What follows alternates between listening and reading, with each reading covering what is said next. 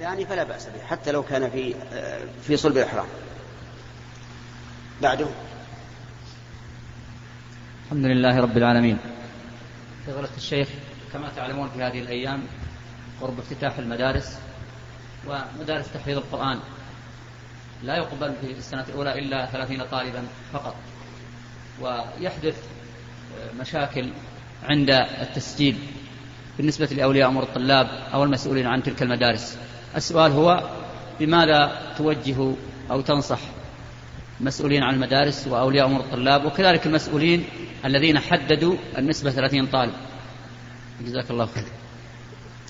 أرى أن أن أهل البلد يجتمعون ويكتبون لوزير المعارف ويبينون له أن الإقبال على هذه المدارس شديد وأنه لا ينبغي أن يحال بين الناس وبين ما يريدون في أمر هو خير وصلاح.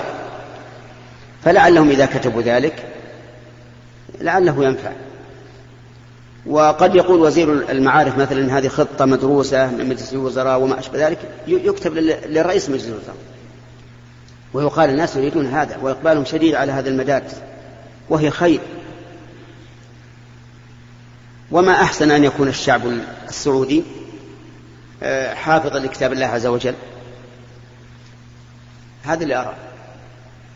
أما كون الناس يقع بينهم الملاغات والعداوة والبغضاء والشحنة فهذا لا, لا يجوز. نعم. السؤال السؤال يا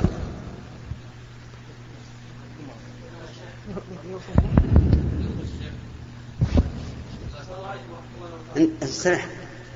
استرح الآن السؤال غير نعم جزاك الله خير الجزاء ما قولك في من يرى تفسير من يترك مثلا السنة الرواتب بعض الأقوال التي توصى بالإمام أحمد رحمه الله أن تارك الوتر والسنة الرواتب فاسق لا تقبل له شهادة وهل هذا يصح أو يثبت عن الإمام رحمه الله؟ ما فهمت كلام إيش السؤال؟ ما سمعت شيخ؟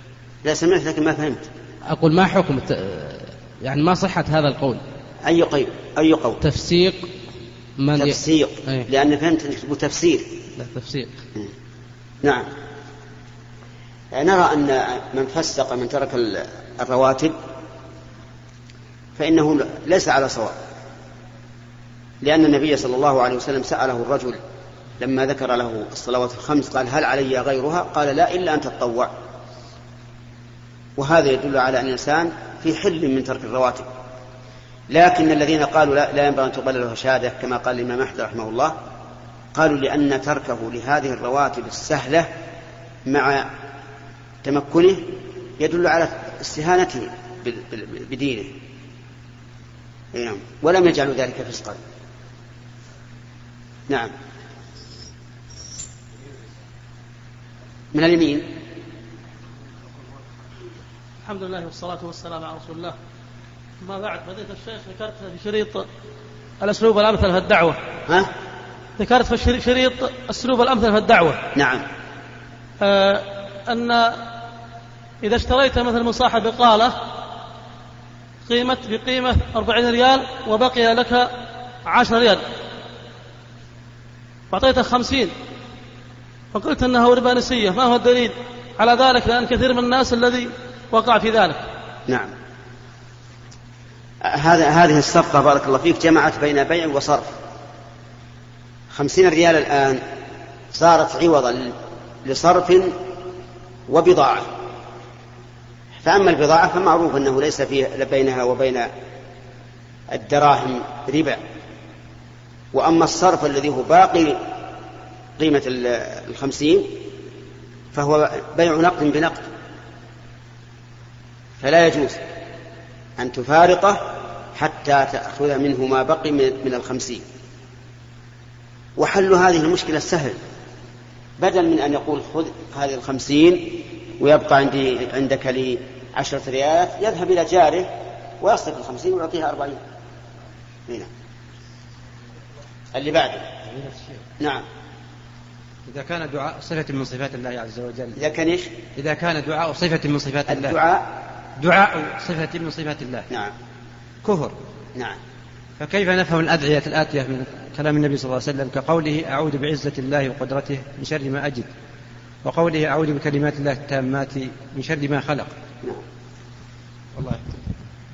وقول أعوذ برضاك من سخطك وبمعافاتك من عقوبتك. نعم. كل هذا استعاذة بصفات الله والمراد الموصوف. لأن الدعاء أن تقول يا قدرة الله اغفري لي. يا رحمة الله ارحميني. هذا الذي قال عنه شيخ الإسلام إنه كفر بالاتفاق. لأنك إذا قلت يا رحمة الله ارحميني أو يا قدرة الله اغفري كأنك جعلت هذه الصفة شيئا مستقلا. عن الموصوف يتصرف فيغفر ويرحم ويغني. أما إذا قلت أعوذ بعزة الله فهذا من باب التوسل بعزة الله عز وجل إلى النجاة من هذا المرهوب الذي استعاذت بالعزة منه. وكذلك بالرضا من برضاك من سخطه. وكذلك قوله يا حي يا قيوم برحمتك أستغيث.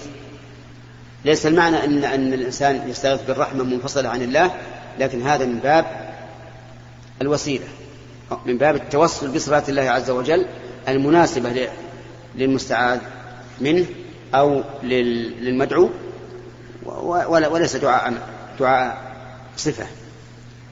دعاء الصفة أن تقول يا رحمة الله ارحميني. يا قدرة الله أعطيني. وما أشبه ذلك. نعم. حكم حكم التصوير الفوتوغرافي مع التفصيل لأنه قد التبس علي. جزاكم الله خير. آه، هذا بارك الله فيك التصوير الفوتوغرافي لنا فيه عدة أجوبة في مجموع الرسائل وفي غيره أيضا. فارجع إليها. وأنا أقول يا إخواني ليس التصوير الآن هو مشكلة الدنيا.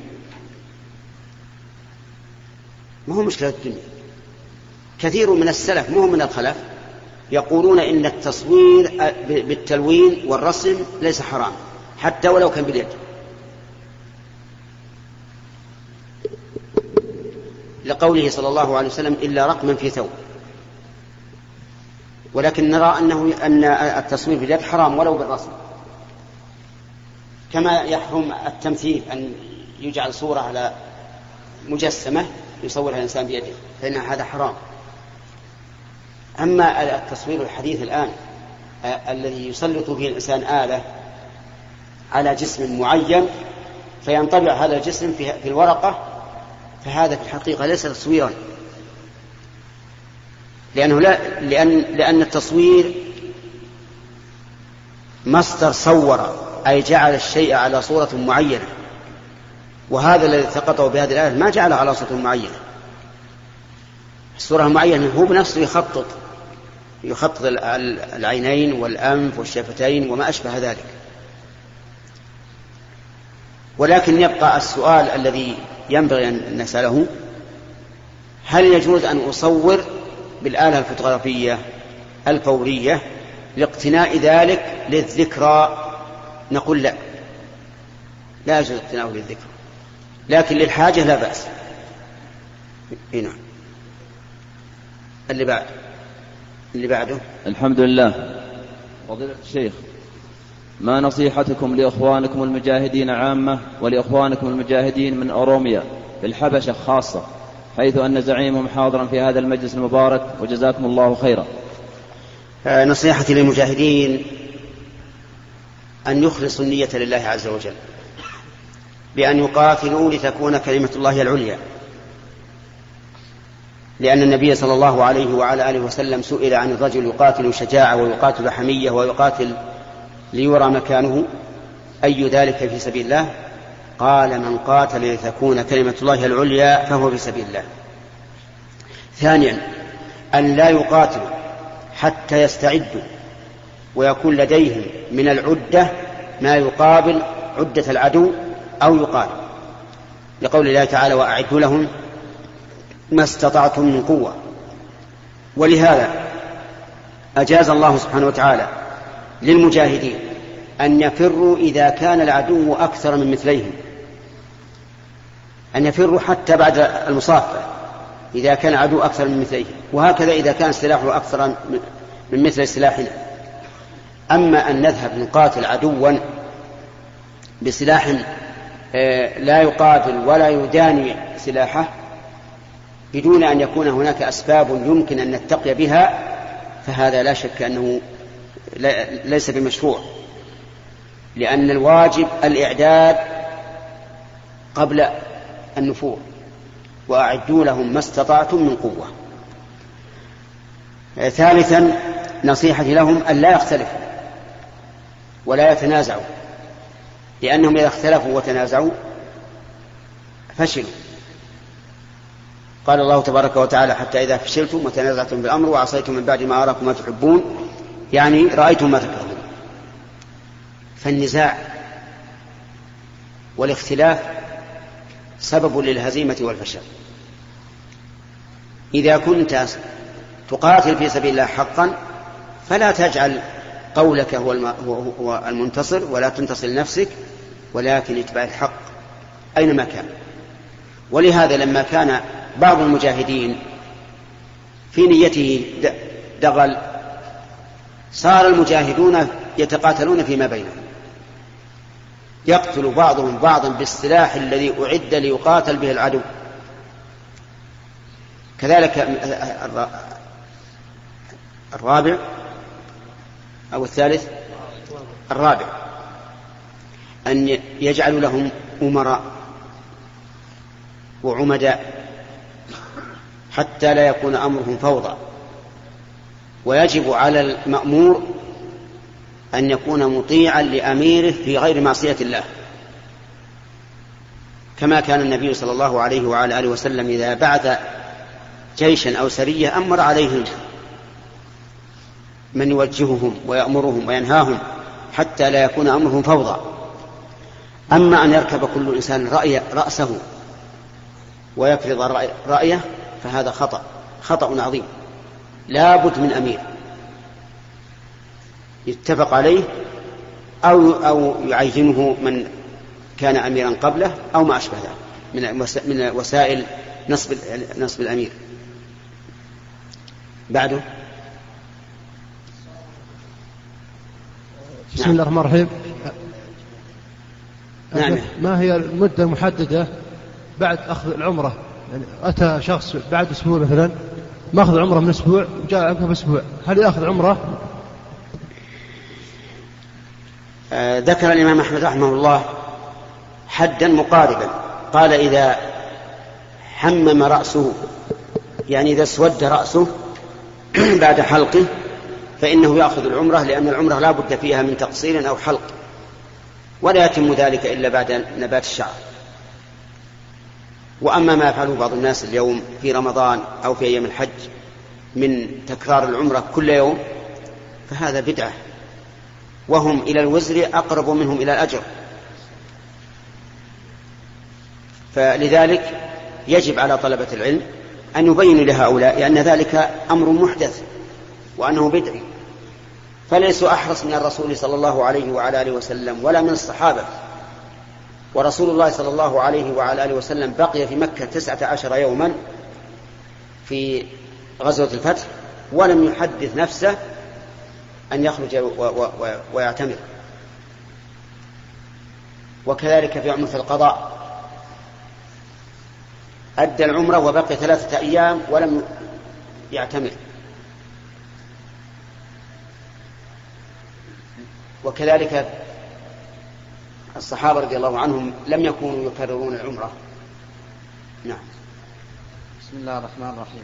الحمد لله رب العالمين. فضيلة الشيخ كتب أحدهم مقالا ناصحا فيه في أحد المجلات يقول آه، محذرا فيه عن مرض خفي عن, عن مرض خفي يصيب من يعمل إلى الله سبحانه وتعالى من دعوة إلى الله آه، دعوة الناس وقضاء وعلم.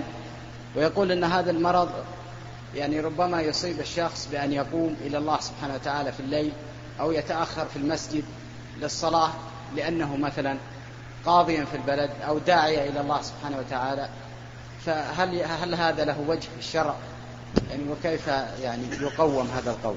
ما في يعني أنه ممكن أن يصاب بعض الدعاة إلى الله سبحانه وتعالى. يعني يرى هو أن أن أنه هذا مرض خفي ليس هو بالرياء م. لكنه ممكن أن يقوم الليل يقوم إلى الله سبحانه وتعالى بالليل لا يراه أحد لأنه داعية إلى الله أو لأنه قاضي يتطلب منه وضعه آه، أن يقوم بهذا الشيء أو يتأخر في الصلاة في المسجد. يعني لا رياء ولكن يقول هذا مرض خفيف. فهل هذا له وجه في الشرع تكلم به أحد؟ يعني هو قصده دفع أن, أن يدفع اللوم عن نفسه؟ أن هذا الذي تعبد لله نعم أن يكون ليدفع اللوم عن نفسه؟ ويراقب الله سبحانه وتعالى. بأن يكون العمل هذا يجب أن يخلص فيه لله سبحانه وتعالى. لا مانع أن الإنسان يخلص لله عز وجل في عمله ويريد أيضا أن يدفع اللوم عن نفسه. لكن تقييده بالشيء هذا يعني يقوم إلى الله سبحانه وتعالى بالليل ويكون هذا مرض. يعني كيف وهو؟ أبدا ليس بمرض. نحن لا, لا نوافق هذا القائل إنه مرض.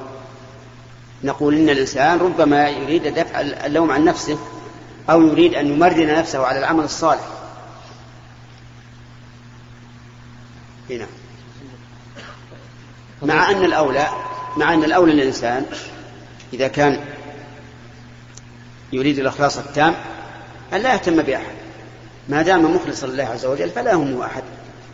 نعم. لا لا يمين. فضيلة الشيخ هذا رجل رجل بنى له بيت على أرض وهذه الأرض توجد فيه نملة فهل يقول أقضي عليها؟ لأنها أصبحت تؤذيه. لأنه بنى والنملة سبقته في هذا المكان. إيه؟ النمل لا يملك الأرض. ولو سبق. إي نعم. إذا كان لا يمكن دفعه إلا بالقضاء عليها اقضى عليها. طيب لكن لا لكن لو أنك صببت عليها الغاز لهربت إحنا جربنا الذر تصب عليه الغاز ثم يذهب يرتحل. نعم ويسأل فإذا أمكن أن ت- أن تزول بدون قتل فهو أحسن وإذا لم يمكن إلا بالقتل فلا بأس طيب قيل له يا شيخ إذا أردت أن تقضي عليها اقرأ سورة النحل في ماء في ماء صحة موية صحة ثم صبه عليها هل هذا صحيح يا شيخ؟ والله ما ادري ما ادري ما لها أنا أصل. اللي اللي جربت هو الغاز و و و و وأيضا وأيضاً في الذر في الذر. انتهى أذن. والحمد لله رب العالمين وصلى الله وسلم على نبينا محمد وعلى آله وأصحابه أجمعين. واذا وإلى لقاء آخر إن شاء الله تعالى. وأرجو أن لا تحرجوني وتحرجوا أنفسكم في السؤال بعد هذا. لأن أمامي مسجد. والناس ينتظرونني ولا أستطيع أن أقول والله حبسني الناس يقولوا الناس ليش يحبسون أيها الأحبة يسعدنا أن نكمل ما تبقى من هذا الشريط بهذه المادة. بسم الله الرحمن الرحيم. سؤالين الآن. يقول ما حكم الصلاة على النبي صلى الله عليه وسلم في التشهد؟ هل هي ركن أو واجبة أو سنة؟ محمد العنزي هذه عند الحنابلة ركن لا تصح الصلاة إلا بها. وبعض العلماء يرى أنها واجبة وبعضهم يرى أنها سنة. وعلى, وعلى احتياط المرء لا يدعها. قال الإمام أحمد رحمه الله العينة أن يكون عنده المتاع فلا يبيعه إلا بنسيئة فإن باع بنسيئة ونقد فلا بأس. وقد حمل ابن القيم رحمه الله كلام الإمام هنا على أنه صورة من صور العينة المحرمة مع أن هذا هو التقسيط اليوم. الإمام أحمد يقول يكون عنده لا يبيعه إلا بنسيئة يعني ما يبيع نقد. التقسيط اليوم يكون بنسيئة ونقد لكن هو يح- يحكر هذا المتاع أو الشيء لا يبيعه إلا بنسيئة ومع هذا فكلامه رحمه الله فيه نظر. ليس بصواب. وذلك لأن لأن الله تعالى يقول يا أيها الذين آمنوا إذا تداينتم بدين إلى أجل مسمى فاكتبوه. وهذا عام. في كل ما في كل دين. اللهم إلا أن يحمل كلام الإمام أحمد رحمه الله على محمل يكون فيه ربا فيمكن. أما إذا كان على ظاهره فهو غير مسلم. ما له ما له وجه ابدا. ما له وجه اطلاقا.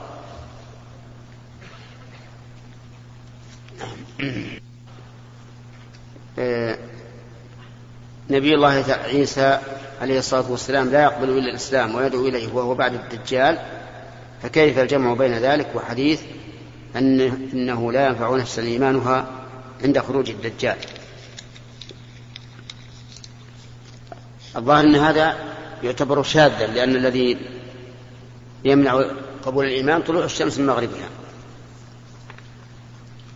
وهذا عبد الله القثمي يقول ورد في حديث أبي هريرة أنه قرأ قوله أنه قرأ قوله تعالى إن الله يأمركم أن تؤدوا الأمانات إلى قوله إن الله كان سميعا بصيرا قال فوضع النبي صلى الله عليه وعلى آله وسلم ابهامه على أذنه والتي تليها على عينه والحديث رواه أبو داود وإسناده على شرط مسلم فقال الإمام البيهقي معلقا عليه اراد النبي صلى الله عليه وعلى آله وسلم بهذه الإشارة تحقيق إثبات السمع والبصر لله ببيان محلهما من الإنسان ما هو تفسيركم لفعل الرسول صلى الله عليه وعلى آله وسلم وما معنى قول البيهقي ببيان محلهما من الإنسان؟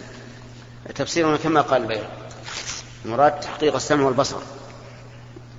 وأنه وأنه كما أن نسمع نحن بآذاننا ونبصر بأعيننا فكذلك الرب عز وجل سمعه وبصره محقق.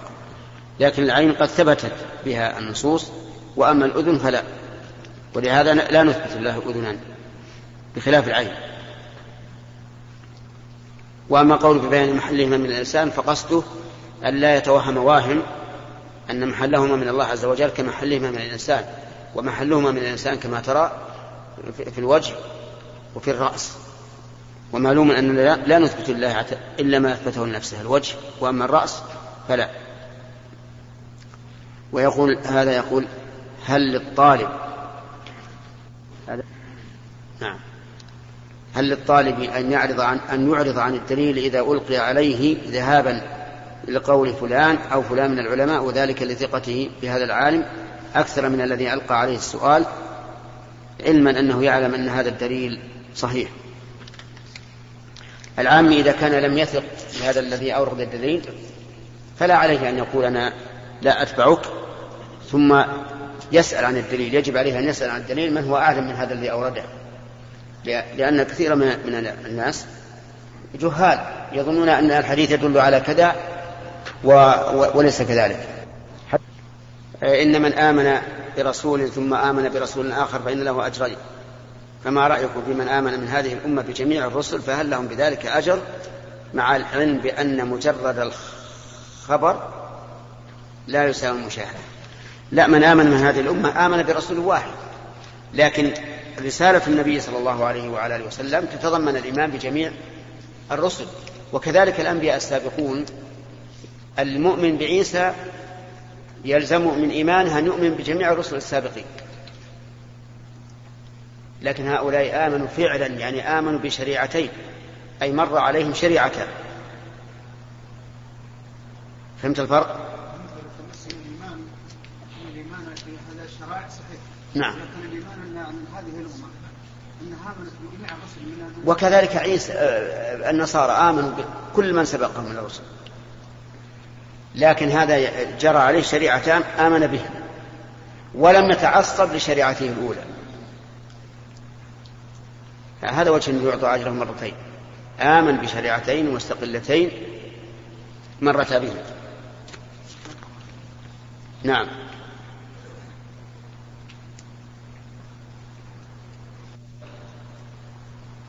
يقول ما القول الراجح في نظركم في حكم قراءة الجنوب للقرآن وكيف الجواب عن حديث كان النبي صلى الله عليه وعلى آله وسلم يذكر الله في كل أحيانه؟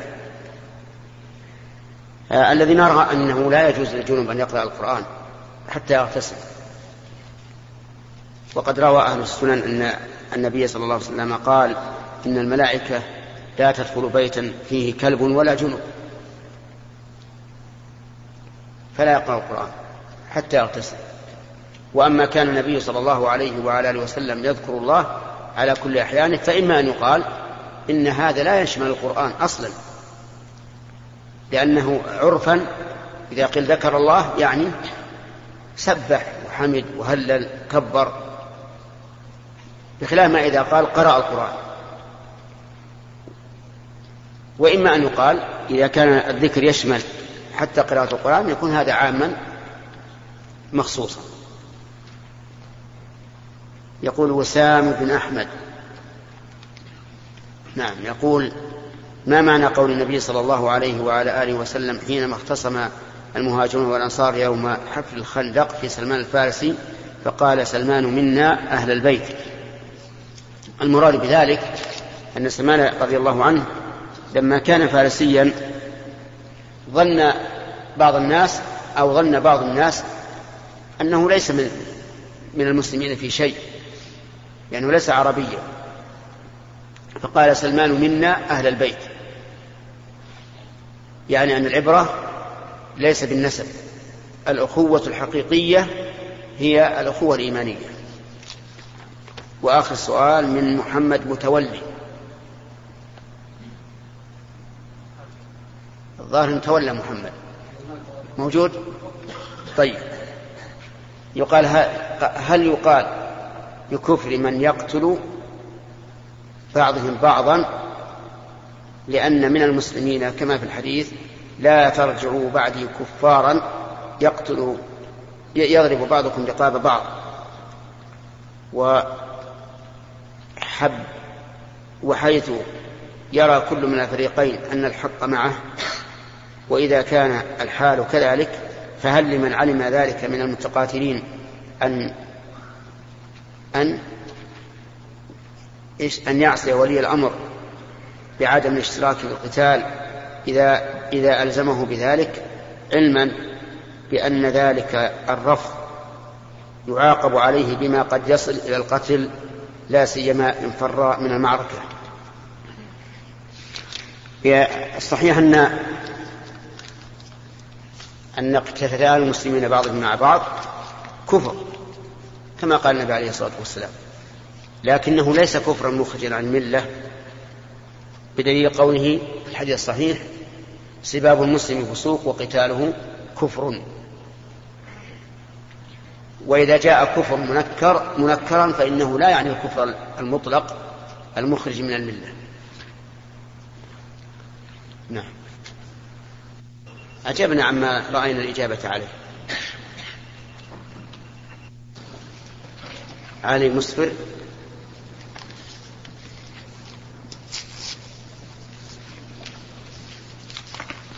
وهذا أم سليمان.